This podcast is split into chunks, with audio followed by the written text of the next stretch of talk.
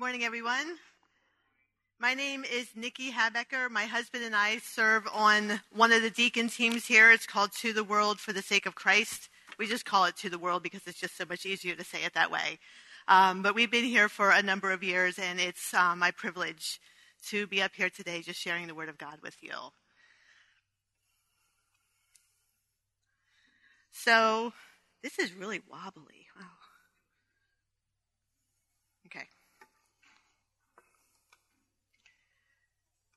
Today we're going to be looking at Psalm 40. Hi, Calvin. How you doing?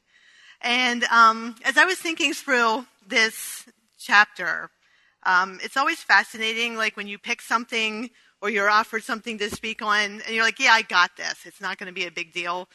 And then the Lord starts taking that word and begins digging it deeper and deeper into your heart because it's a word that you need to hear. So, as we know, tomorrow is the start of a new year.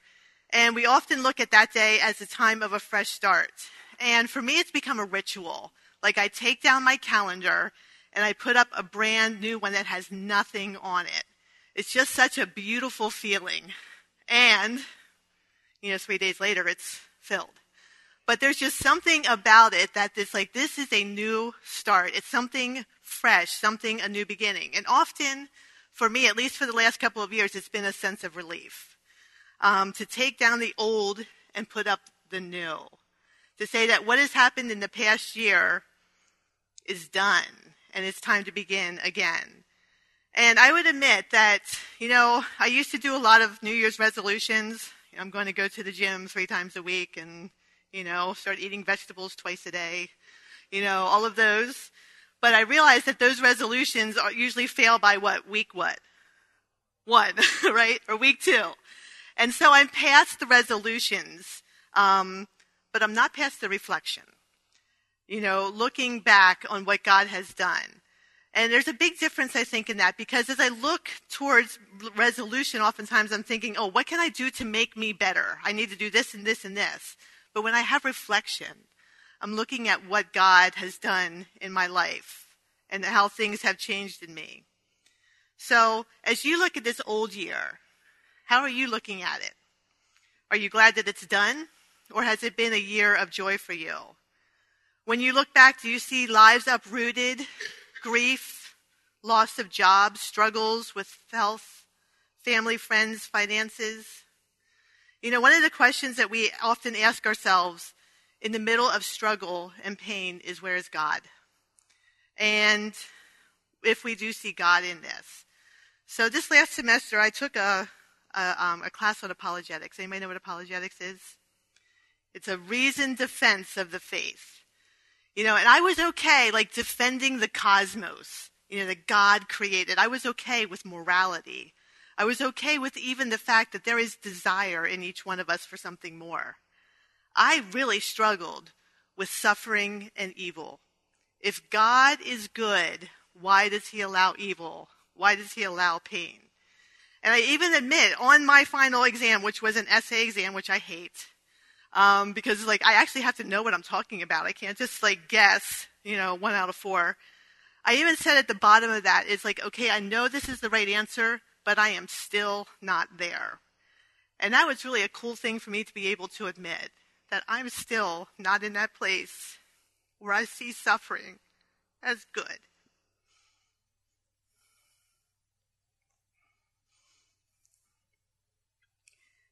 In the past couple of years, our family has experienced a lot of loss and a lot of grief. I have tissues, just FYI. And I'll remember to turn it off if I have to blow my nose. Um, but what's happened in the last three weeks as I started looking at this, five people have come up to me knowing my story and they're saying, Nikki, where do you see God in all this? What's he teaching you? What's he showing you about himself and about you? Where is he leading you? And the first two people that asked me that, I was like, ugh, you have no right to ask me those questions. But by question number, by the third person that asked me that question, it's like, hmm, I'm starting to see a pattern here. By the fourth person who asked me this question, I'm like, okay, sometimes I can be really an idiotic person, but I'm starting to get it. And by the fifth person who asked me, it's like, yeah, I think I need to begin looking at this.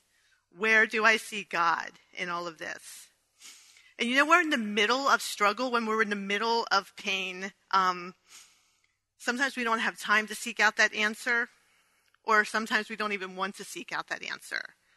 Because in seeking out that answer, we have to come to face to face with ourselves, with our own shortcomings, with our own brokenness, and even the lies that we've believed. So as I read the Psalms, again and again, I read the words of people who are pouring out their anguish of souls to the Lord. And they are frighteningly honest about how they feel towards God. But they always choose they choose to remember and they choose to go publicly professing the goodness of God. It's a choice. And so, with that, I'd like to open up by reading Psalm 40.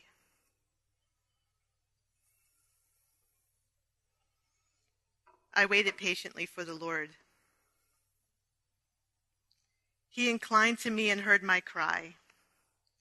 He drew me up from the pit of destruction out of the miry bog and set my feet upon a rock, making my steps secure.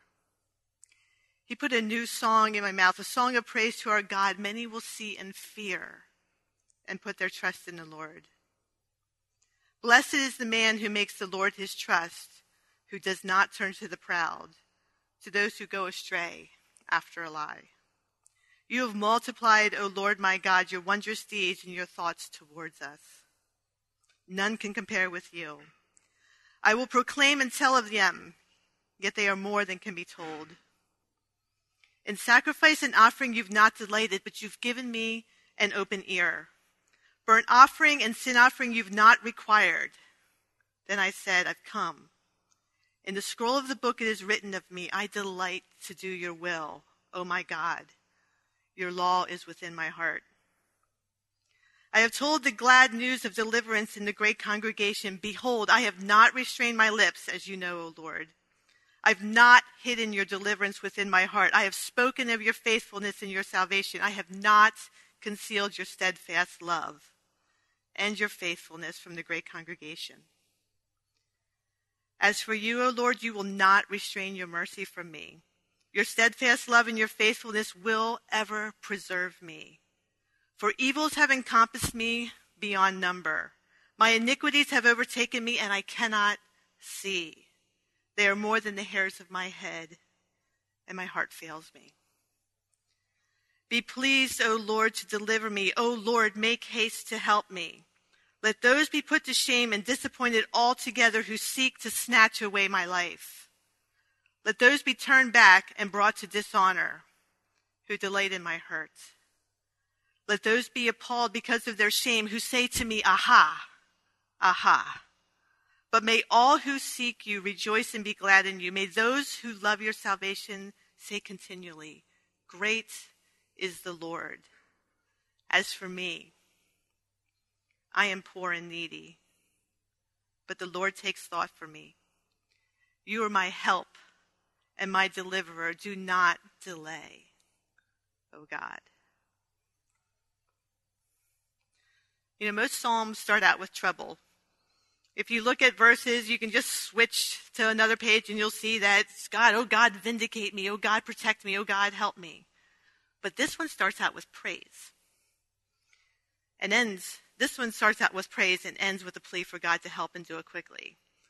You know, oftentimes when I read the other Psalms, it's more satisfying, right?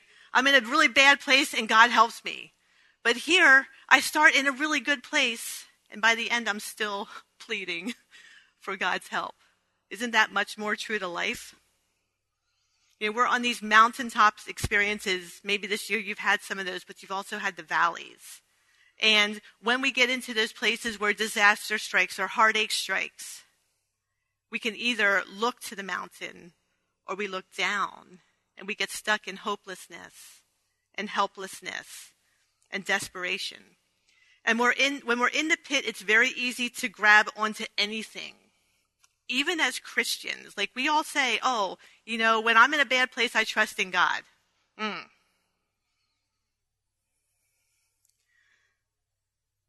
We'll, we'll grab whatever we need to to get us out of that place. And David reminds us that those who put their trust in the Lord will be, will, will be protected. Those who do not follow after a lie. And it's easy to grab onto a lie. I can get out of this crisis alone. I don't need anyone. If only I work harder.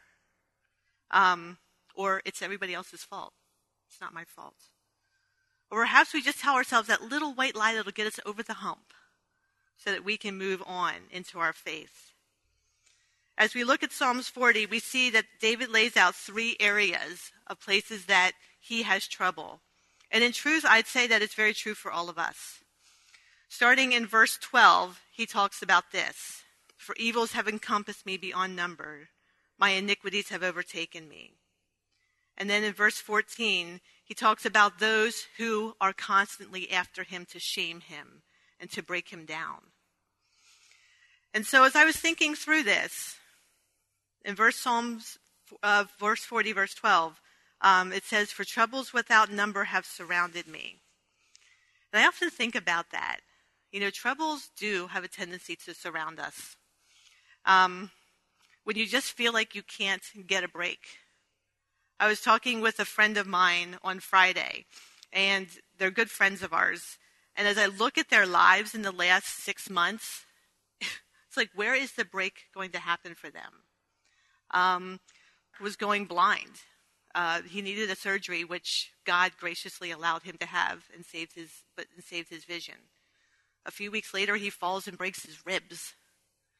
Um, they lost a family member uh, to a suicide, you know, and they now are, are, getting ready to lose their house because they thought they could stay there for a long time and they can't. So they're now they're in the middle of trying to find someplace else. Troubles surround us.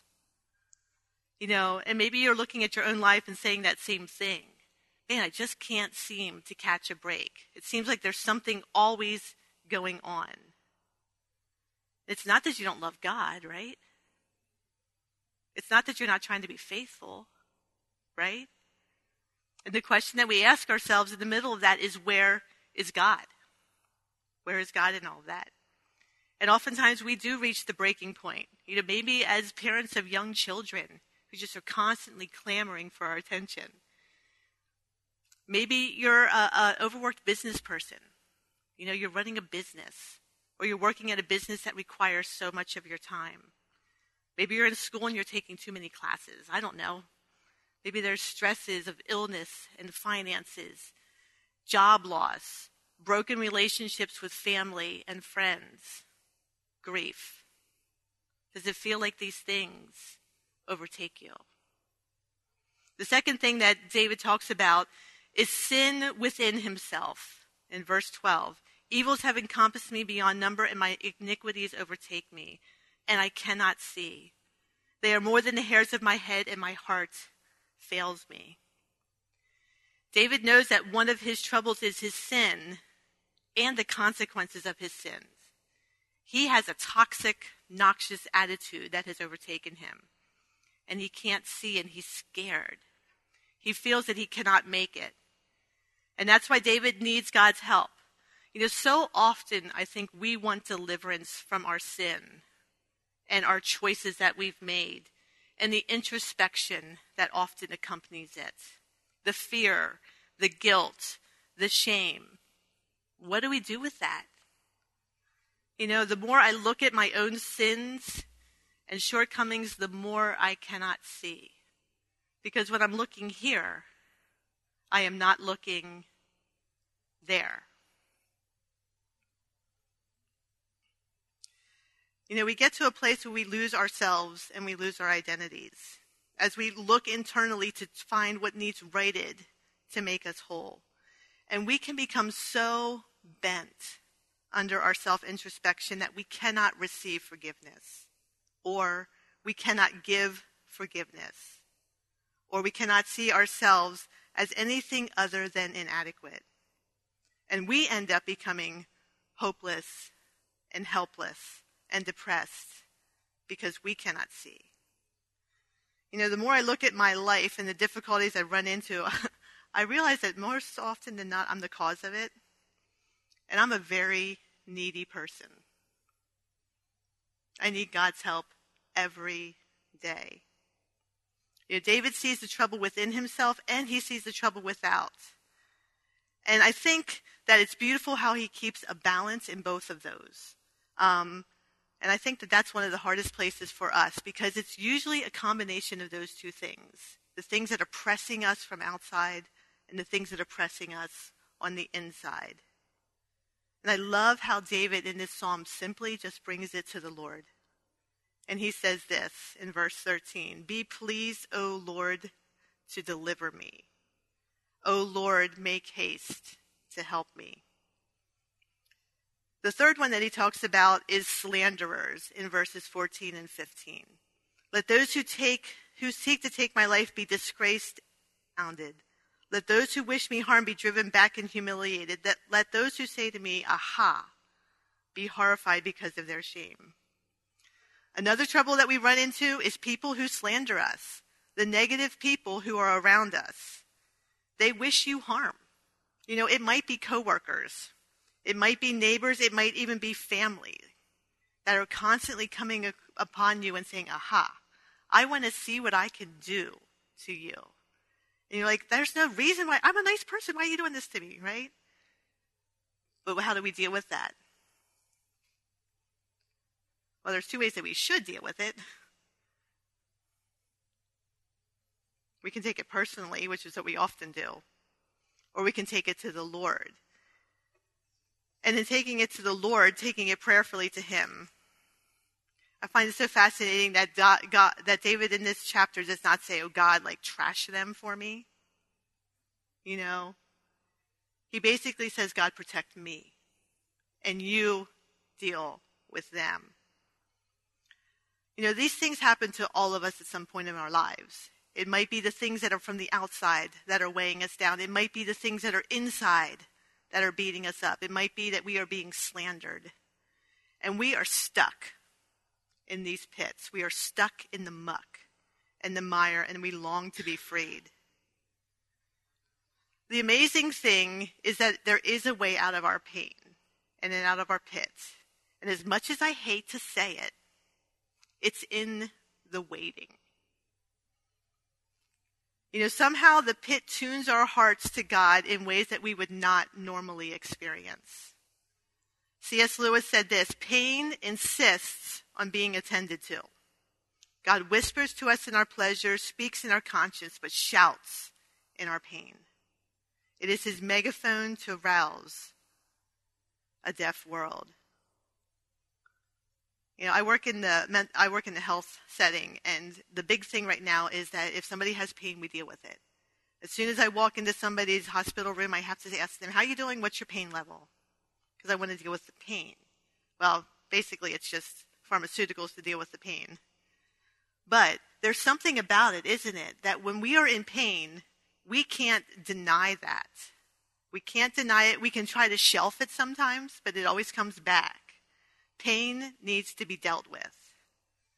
The second thing is that waiting is active, it's not passive.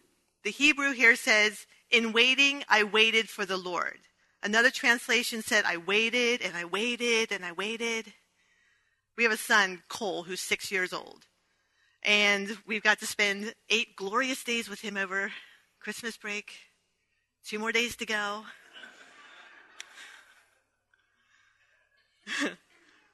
but it seems like every hour, Cole will come up and say, Mom, yes, buddy, I'm hungry. It's a good thing because he's you know, six years old and 43 pounds. So it's a good thing that he's hungry. But He'll come up and I'll say, buddy, just give me a minute. Let me finish up what I'm doing and I'll get you something. Two minutes later, mom, I'm waiting. yes, son, I know you're waiting. A couple minutes later, mom, I'm waiting patiently. That's not patient waiting. But that's what God is saying. And that's what David was doing. I waited and I waited and I waited. But it's active, it's not passive. Waiting means that we cry out for deliverance to Him. You know, until we get past our own skill sets and our ability to fix it, we do not see ourselves as needy and afflicted. We don't cry out until we have no other choice. It's in the waiting.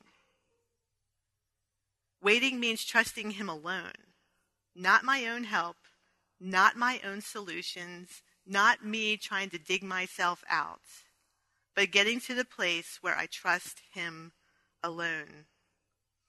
Waiting means recounting God's faithfulness. You know, when we're in the midst of pain and hurt, it does give us time to think. But we get to choose our own thoughts.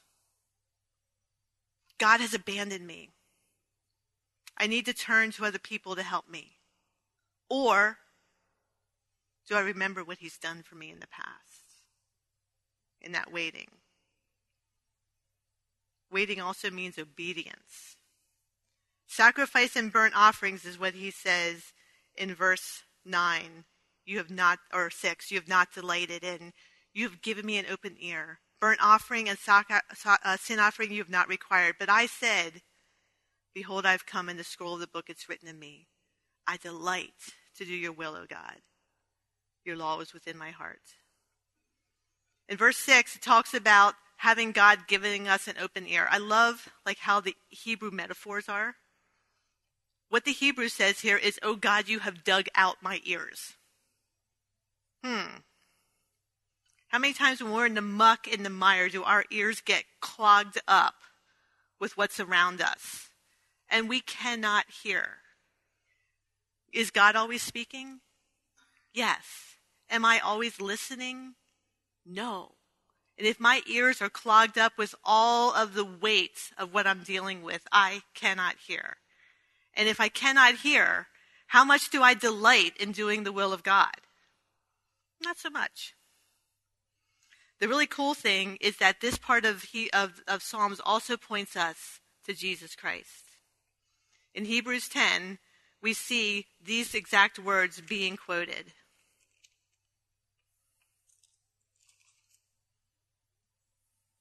Hebrews 10:5 says this, consequently, when Christ came into the world, he said, "Sacrifice and offering you've not desired, but a body have you prepared for me, and burnt offering and sin offerings you've taken no pleasure." Then I said, "Behold, I've come to do your will, O God, as it is written of me in the book."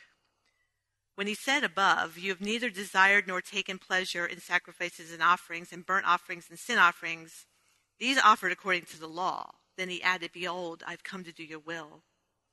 He does away with the first in order to establish the second. And by that will, we have been sanctified through the offering of the body of Jesus Christ once for all. It's almost an exact quotation of that. You know, one of my favorite verses in the gospel is this Mark 1:15. Jesus is speaking and he says this, "At last the time has come. You know, that sent me on like a year search. It's like, what the heck is he meaning at last the time has come? What is it about this time in history that God said it is time, that Jesus came and he said, at last the time has come? And I sense in that such great anticipation. At last. Like God was waiting all of this time for this moment to come. And now it has finally come. Now, it's almost like Jesus is saying, now is the time to move. Now is the time. The covenant has now been fulfilled. It's the new covenant. And this is the new covenant. It is God with us. It is God with us. A week ago, we celebrated a little baby coming. And I don't think that we fully understand what that is. It's a baby in a manger. I know we were reading the Bible story on Christmas morning like we usually do. And we have this little flip book that we read out of. And the last book, the last um, chapter that it talks about is with Jesus coming and the, and the wise men coming to visit him, but they're visiting him in a house. And Chase goes, one of these is wrong. You know, he's looking at our manger scene where there's Jesus and the three wise men, and three shepherds and three sheep. There's a three thing going on there. Um, and it's like one of these is wrong. But all we do, I think, with Christmas is that we make it an icon. And we say, oh, yes, baby Jesus has come. Christ came. But Christ came to establish covenant. Christ came to be God with us. I was reminded again a couple of weeks ago that God did not come, Jesus did not come to do away with our pain and our sorrow, but he comes to join us in it. He is God with us in our pain. He is God with us in our sorrow. He is God with us in our questioning, in our sin, in our waiting. You know, so often I think that when we think about the presence of God, we feel like we need to sense Him. You know, and it's a cool thing when we do, right? When the presence of God is here, it is an awesome thing when we sense that. But when we don't sense that, it doesn't mean that He's not God with us, right? God is still with us. It is a choice. When I wake up in the morning, do I say, God is with me? Even when I don't see him, even when I don't feel him, even when the things that surround me say that God, obviously you can't be here because it hurts too much. He is God with us. God with us.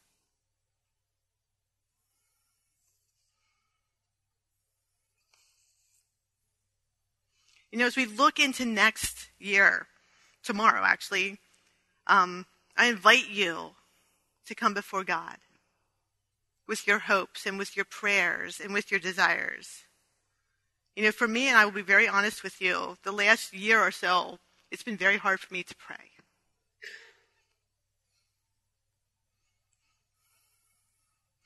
It's been very hard for me to be in the Word and allow God to speak to me. It's one thing to study for my MDiv. It's another thing to allow the Word of God to speak to me. And I don't know if some of you are in that place as well. You know, where you feel like you can't pray because of the anger or the rage that you're feeling, or maybe the faithlessness or the anxiety or maybe the emptiness. How do I turn that into a prayer? You know, but this is exactly what we must do. We need to become present with the unseen real. I love it as the, the mystics put that. With the unseen real, the incarnate Christ, the one who is God with us. And when we use our prayers, it oftentimes may sound like the Psalms. I'm complaining, I'm accusing, I'm, I'm resentful, I'm doubtful, I'm full of disbelief. But what it does when I have those conversations, it brings all of my hurts and all of my anger out of hiding. And I bring the real me to the real God. And then we have a real conversation.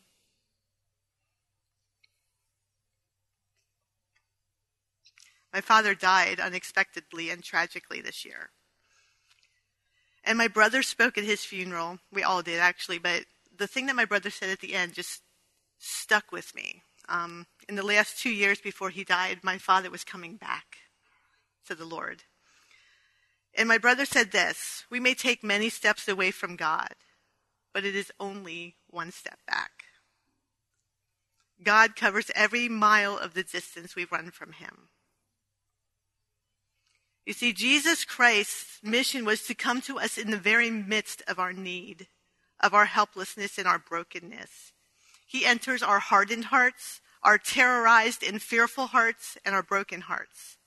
And what he does is he does this incredible exchange our ruin and our brokenness for his life and his wholeness.